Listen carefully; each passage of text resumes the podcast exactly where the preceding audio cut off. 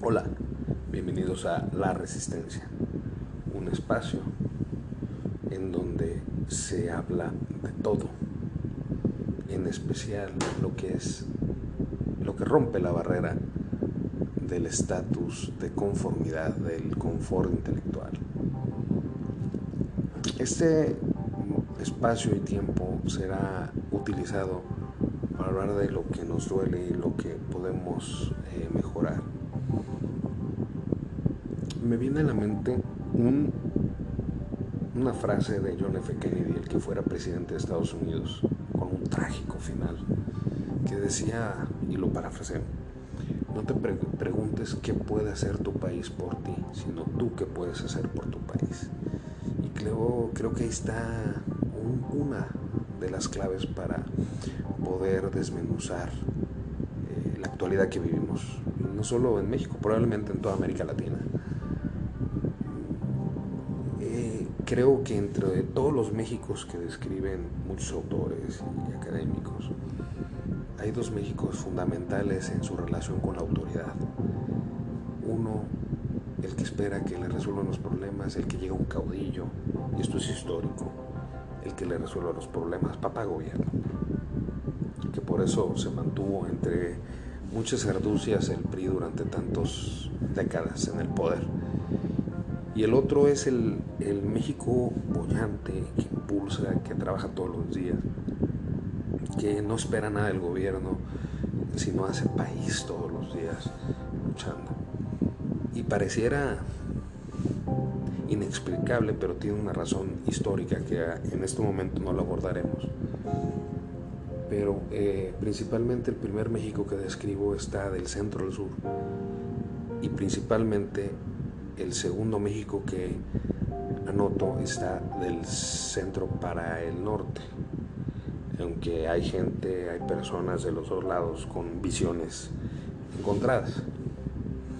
Y, pero esto se refleja en, las, en los tipos de sociedades que tenemos y la forma en que se desarrolla el norte del país y la forma en que está eh, pues en un atraso el sur del país y en ese sentido es donde nos conflictuamos. Yo pertenezco a una generación, eh, para que se den una idea, que pertenece, eh, yo fui adolescente en los noventas y queríamos eh, un cambio en el sentido de mayores libertades, democracia, espacios para decir las cosas y y tal parece que esa lucha que no era de nosotros nada más, sino venía de décadas, desde finales de los 60 probablemente, y que fue habiendo avances, eh, pues empezó a institucionalizarse, bueno, primero en el 89 de manera local con la derrota del PRI en Baja California, eh, con el triunfo de Rufo Apple en Baja California, y y luego una serie de conquistas en lo local en muchos municipios del país y en 1997 se logra consagrar con cuando pierde la mayoría el PRI en la Cámara de Diputados Federal. Y la cereza del pastel fue Fox en el 2000. Pero justo cuando empezamos a institucionalizar por lo que luchamos, es cuando también empezamos a, a darle patadas al pesebre, a cagarla, justamente cuando logramos nuestros o parte de nuestras luchas, empezamos también a regarla. Y es lo que narraré a través de estos eh, podcasts. Eh, tal parece que nos subimos a un barco. Y en ese barco que nos quedamos a la deriva, unos remamos hacia un sentido y otros a otro de esos dos Méxicos. Si lo quieres poner eh, vulgarmente, pues la derecha y la izquierda, pero no es así. Yo no me considero de derecha, soy más bien liberal, de, de, libertades, y no importa allí, sino económicas, ni, ni sociales, ni políticas. Soy liberal en todos los aspectos, en su amplio espectro.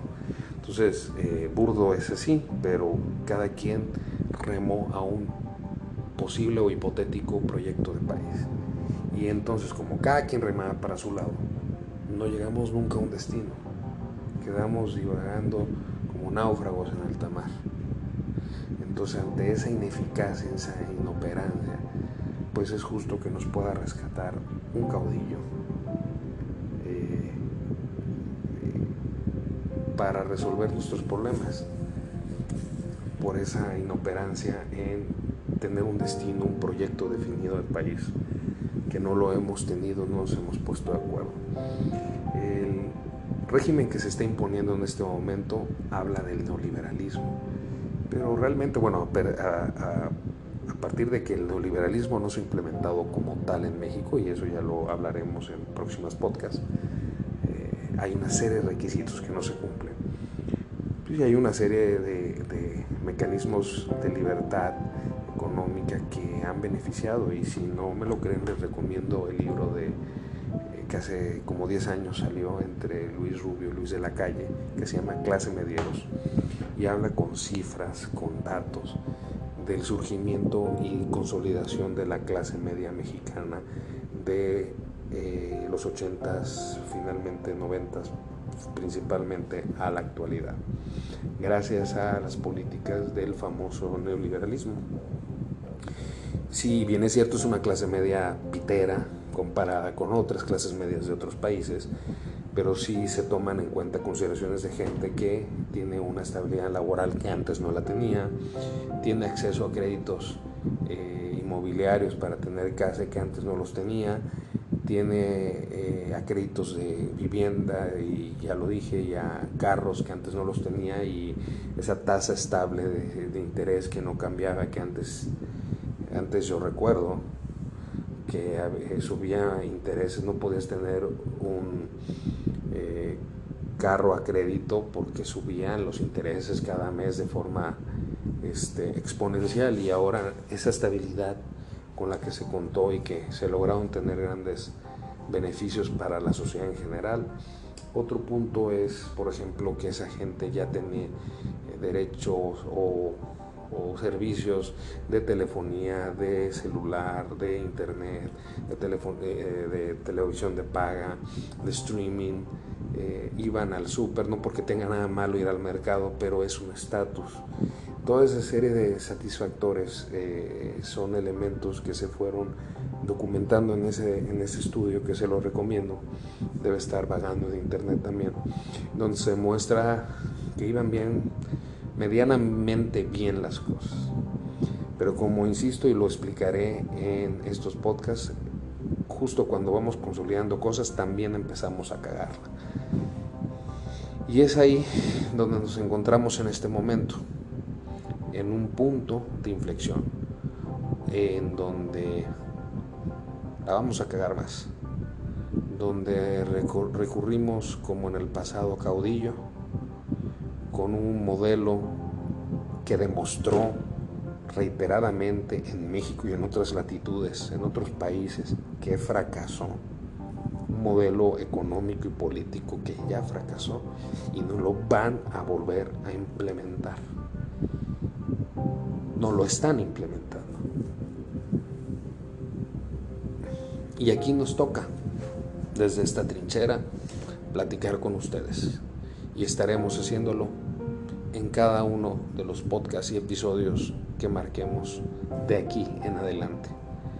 Porque hay que ser país hablando, criticando y metiendo la semilla, sembrando la semilla para que este país cambie, cambie definitivamente.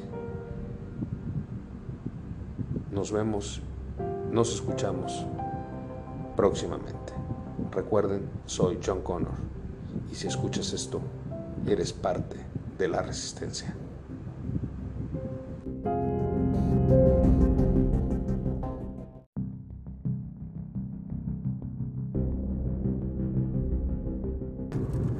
Amigos, bienvenidos a La Resistencia.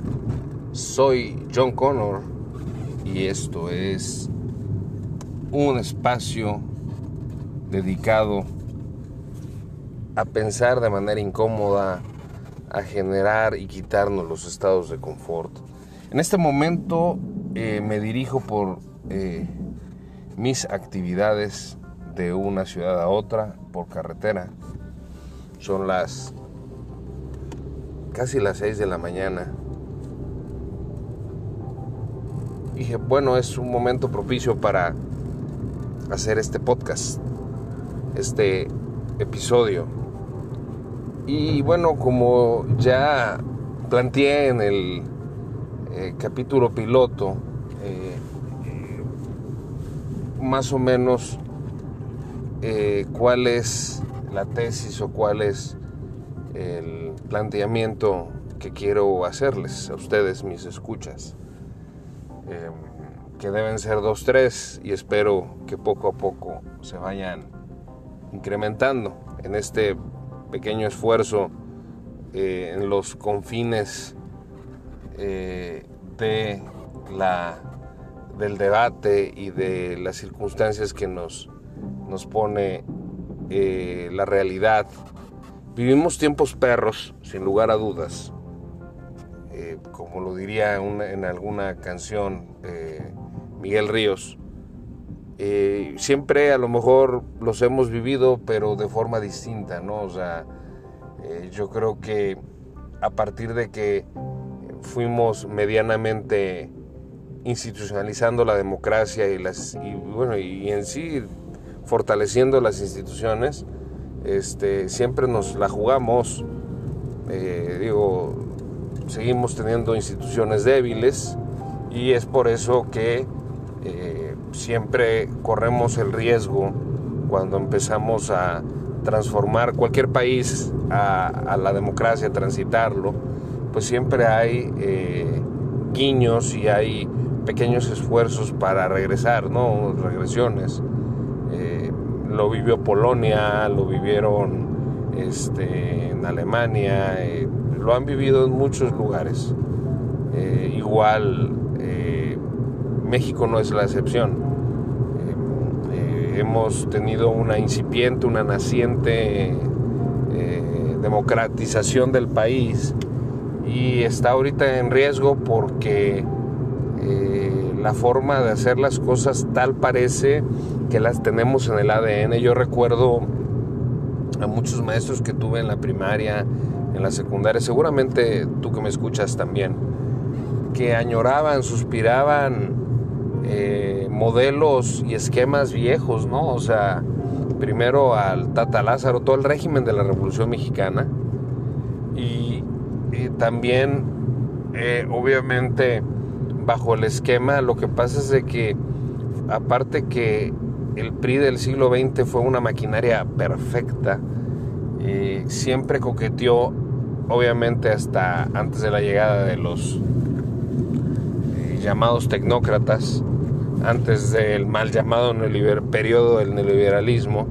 pues habían llegado, siempre habían tenido coqueteos con la izquierda, eh, es decir, dentro de las filas del PRI había gente que soñaba, que suspiraba, que, que de alguna manera veía romántico el, castrismo en, Cuba. Mm, no se diga la Unión Soviética.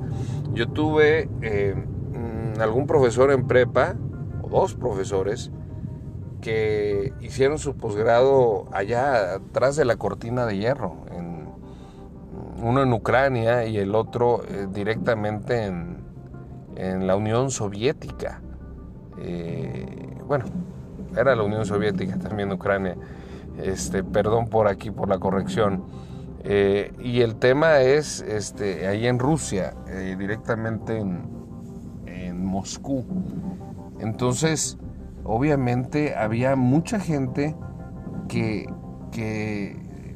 veía romántico ese estilo y pues es romántico, eh, una sociedad igualitaria eh, y por eso eh, los profes, por eso la comunidad artística, cierta, cierta ala de la comunidad intelectual, pues ve con buenos ojos o veía con buenos ojos esos regímenes porque pues son románticos, pero sabemos que solo es romanticismo y en la praxis, en la realidad, pues no se pueden implementar como son. O sea, el, comunismo es un fracaso porque nunca se pudo instaurar verdaderamente una sociedad igualitaria porque había castas, la burocracia era muy poderosa y obviamente se tornaron regímenes autoritarios. Entonces, la situación del país en ese sentido eh, en México es, es delicada. Eh, si bien es cierto, eh, venimos arrastrando muchos problemas desde hace muchos años, como el tema de la seguridad.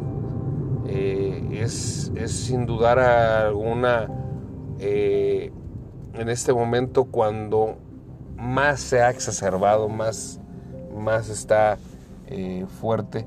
Pero precisamente esa gente de la que yo hablaba cuando yo estaba en la prepa, en la secundaria, ese tipo de maestros, y obviamente lo que ellos también alcanzaron a transmitir con algunos, a mí pues no, no me lograron evangelizar, pero sí existen muchos que bueno veían eso como algo correcto.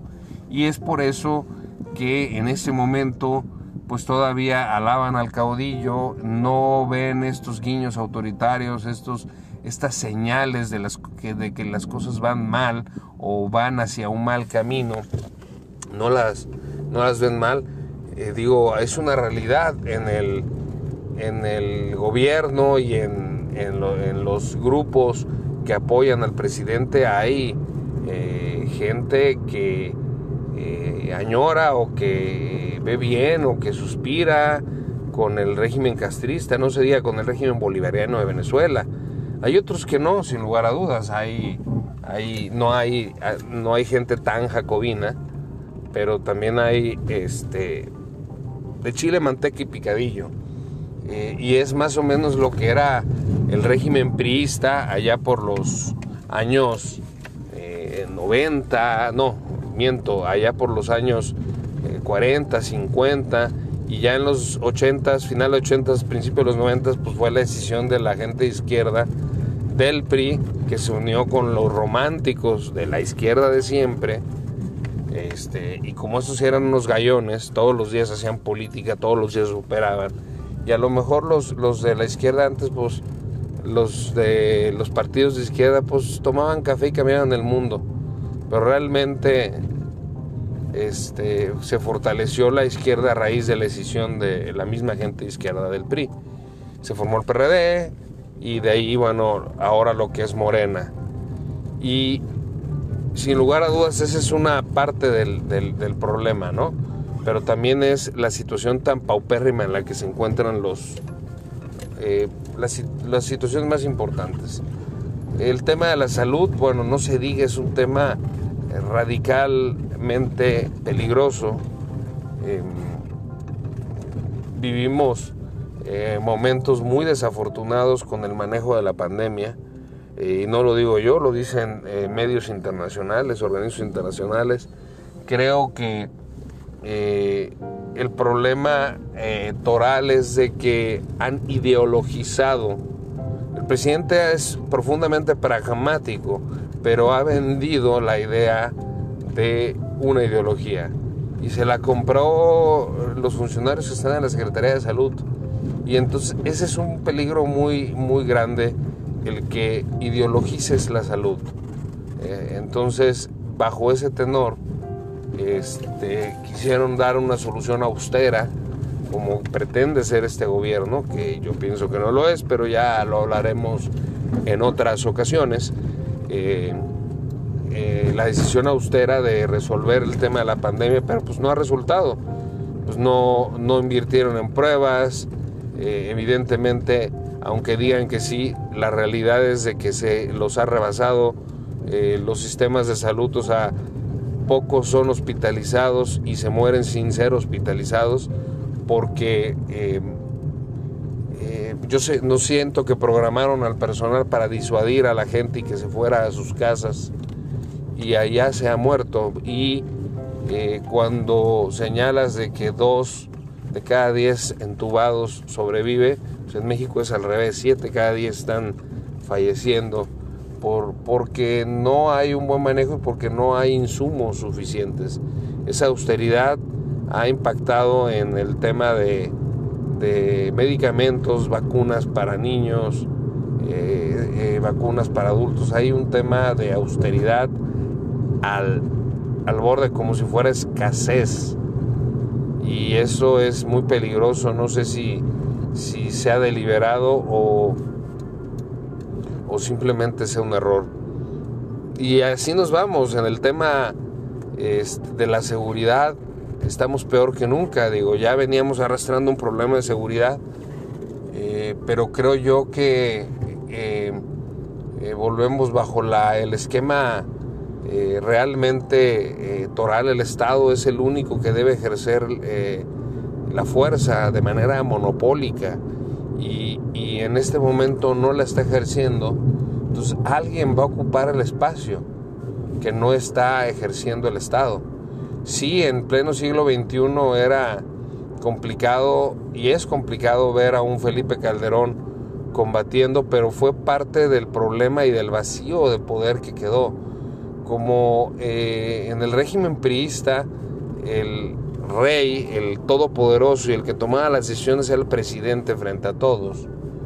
Eh, pues se controlaban los, las regiones del país a través de cacicazgos.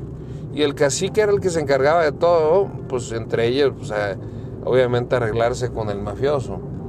El problema es que cuando eh, gana Fox, pues obviamente eh, se desprende el cordón umbilical con los gobernadores y pulveriza los problemas que estaban cohesionados. No es que no existieran. El problema es que al haber una sola voz, pues todo lo que no convenía se ocultaba y en esos, en esos momentos este, se actuaba. Pero en, este, en esta situación en donde no hay una cabeza absoluta, pues eh, eh, hay conflicto todo el tiempo por ocupar esos, esos vacíos de poder que dejó eh, el sistema paternalista de tener eh, a un presidente como amo y señor de todo. El tema no es eh, menor, vamos a seguir en, esa tirada y pues la idea de Felipe Calderón quizá equivocada en su estrategia, pero en su diagnóstico era creo el acertado, que es este había que combatir esos esos vacíos porque los estaba ocupando el crimen organizado, porque ya no había el control del cacique, que a su vez el cacique pues tenía la vara alta con el presidente en turno. Eh, el sistema, eh, y si nos vamos al sistema económico, es igual. Eh, este, este sarpullido que le da al, al presidente y al gobierno la inversión privada se refleja en los números, ha disminuido y el Estado, el gobierno no puede ser el que tenga el control de la inversión, no se puede salir adelante sin la inversión privada. Y simplemente para eh, tener el motor que teníamos en 2018, vamos a tardar alrededor de 10 años. Por ahí parafaseando a, personajes de la política mexicana, este, parar los motores de la economía es bien complicado porque luego para prenderlos tardamos mucho más y es más costoso. Eh, es decir, eh, se han implementado estrategias muy, si es que hay estrategias, yo pienso que son ocurrencias muy equivocadas. En el sistema de justicia pues estamos igual, también eh, no hay una mejoría, cada vez disminuye el presupuesto, cada vez está más saturada la justicia y entonces tienen que dar resultados con la misma capacidad humana, de recursos humanos, con el mismo talento que tiene esa gente y con menos presupuestos. Entonces vamos a tener eh, cada vez juicios más eh, deficientes y eh, obviamente antes se decía que un amparo, la justicia federal podía corregir la nota del fracaso de, la, de, los juzgados locales. Sin embargo, ahora ya un amparo se te resuelve en seis meses cuando menos. ya no es una solución a, un problema jurídico, a una violación de derechos humanos. Eh, y esto también es un, un problema y no tarda en causar también un problema social, de por sí ya, ya hay crisis en el sistema de justicia. Y si nos vamos así, si se fijan, pues estamos viviendo eh, en una etapa en donde cada vez este, eh, tenemos eh, más agudizados los problemas. Y sumado a eso, pues tenemos que las instituciones, como decíamos al inicio, no son sólidas en nuestro país, se han querido fortalecer, pero no son sólidas. Tan no son sólidas que lleva un caudillo y el caudillo es, es normal, es evidente que debilita las instituciones. Eh, parafraseando también a Cosío Villegas, el estilo personal de gobernar del presidente es eh, lesionar todos los liderazgos disminuir las instituciones y concentrar el poder. Y eso, créanme, créanme, no es democrático. Al tiempo, veremos qué sucede. Eh, partiendo de este diagnóstico, estableceremos líneas de pensamiento de históricas hacia el pasado, eh, los problemas que hay, porque diario hay un tema que tratar, este gobierno ha normalizado el escándalo, eh, y, y obviamente plantearemos temas a futuro y en intervalos hablaremos de muchas cosas, de libros, de cine, creo que vale la pena explorar otras cosas y relacionarlas con, con, el mundo actual, pues para eso sirve todo eso, para tratar de interpretar la realidad. Y bueno, eh, eso intentaremos hacer desde esta eh, pequeña trinchera y sobre todo hacer país desde nuestra perspectiva, hablando y tratando de señalar lo que, lo que, los peligros que puede, podemos tener eh, en ese sentido. Ahí tendremos algunos, eh, haremos variado pues este, este podcast, eh, que espero que con el paso del tiempo y poco a poco le sea de gran, de gran utilidad y sobre todo le ayude a hacer eh, más didáctica la realidad en que vivimos, sea el tema político que ahorita estamos hablando o cualquier tema. Bien, nos vemos en la próxima emisión, no sin antes decirle que yo soy John Connor y si estás escuchando esto, eres parte de la resistencia. Nos vemos.